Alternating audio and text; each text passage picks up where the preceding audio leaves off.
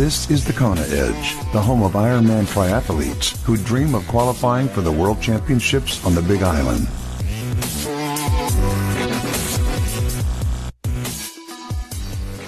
Welcome back onto yet another edition of the Kona Edge, and it's time to chat some biking today. I'm Brad Brown. We joined uh, all the way from South Carolina by Don Oswald. Don, welcome back. Nice to nice to chat again.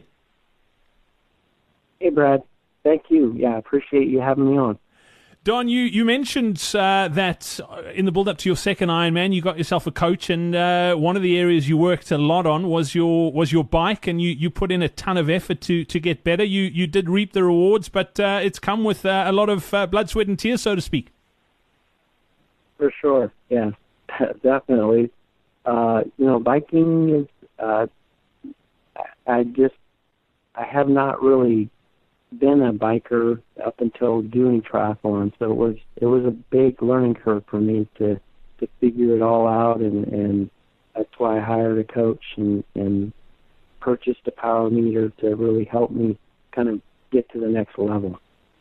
The the difference between the first and that second Ironman, once you had got the coach and the power meter, is it? Uh, I mean, was it a? Has it made a huge difference?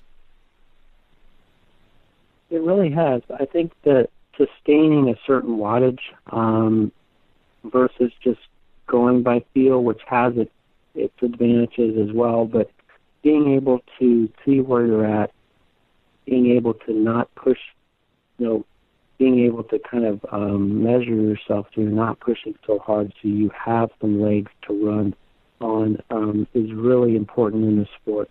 It really helps you um, being able to measure things. It, it it really almost gives you a little bit unfair advantage of those that don't. Just being able to measure things out so you know if you're going too hard or not hard enough.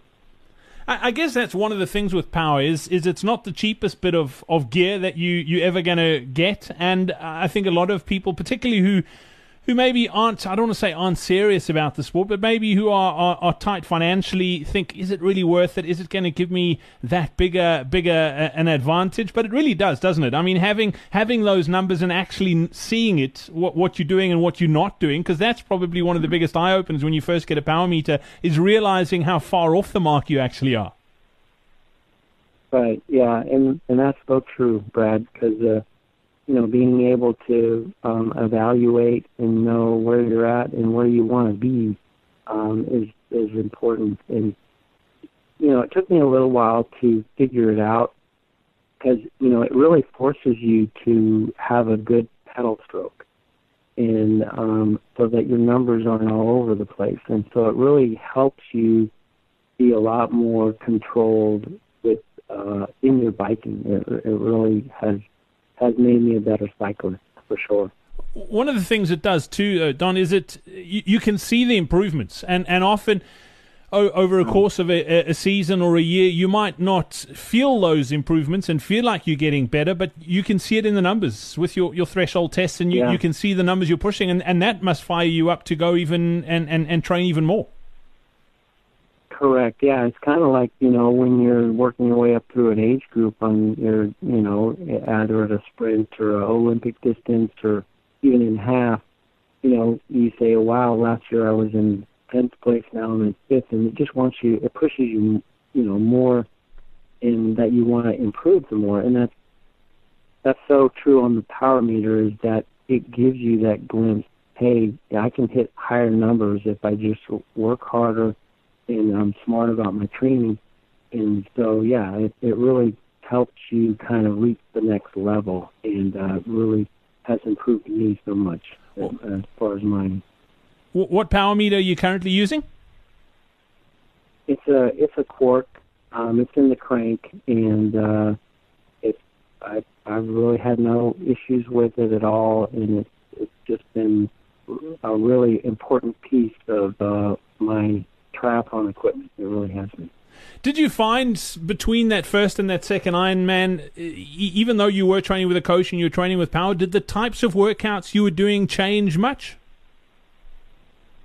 A lot, yeah. I mean, a lot more with the coach, a lot more power tests. But one of my, and you may ask me this, but one of my favorite um, workouts is to just do go out and you know have a 10 minute warm up or so, but have a an hour, hour and 15 minute uh, sweet spot ride. You know, 90% of your FTP.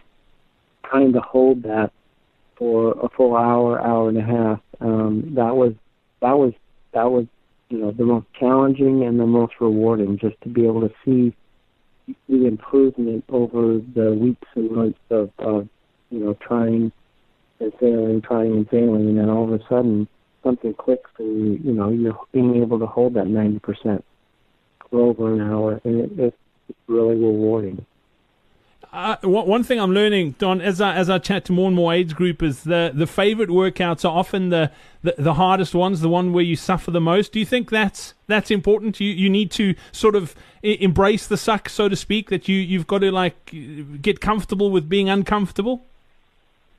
You're exactly right. Yeah, yeah, and that's a good way to put it because that's exactly what I was going to say. Is that it, you know you just have to realize that that's what's going to help you the most to improve you the most is to be in that uncomfortable place and knowing that um, it's going to give you the most improvement on any area, you know, swimming, biking, or running.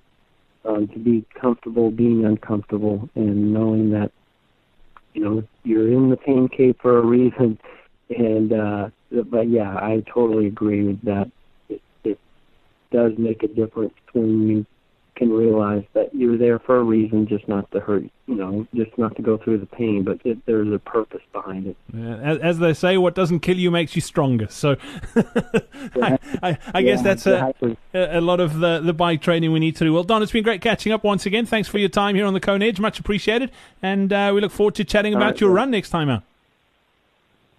Okay, thanks a lot, Brad. Appreciate it. We hope you enjoyed this episode of the Kona Edge. Get better on the bike. Register for our next free live online bike seminar. Get to thekonaedge.com slash bike seminar now.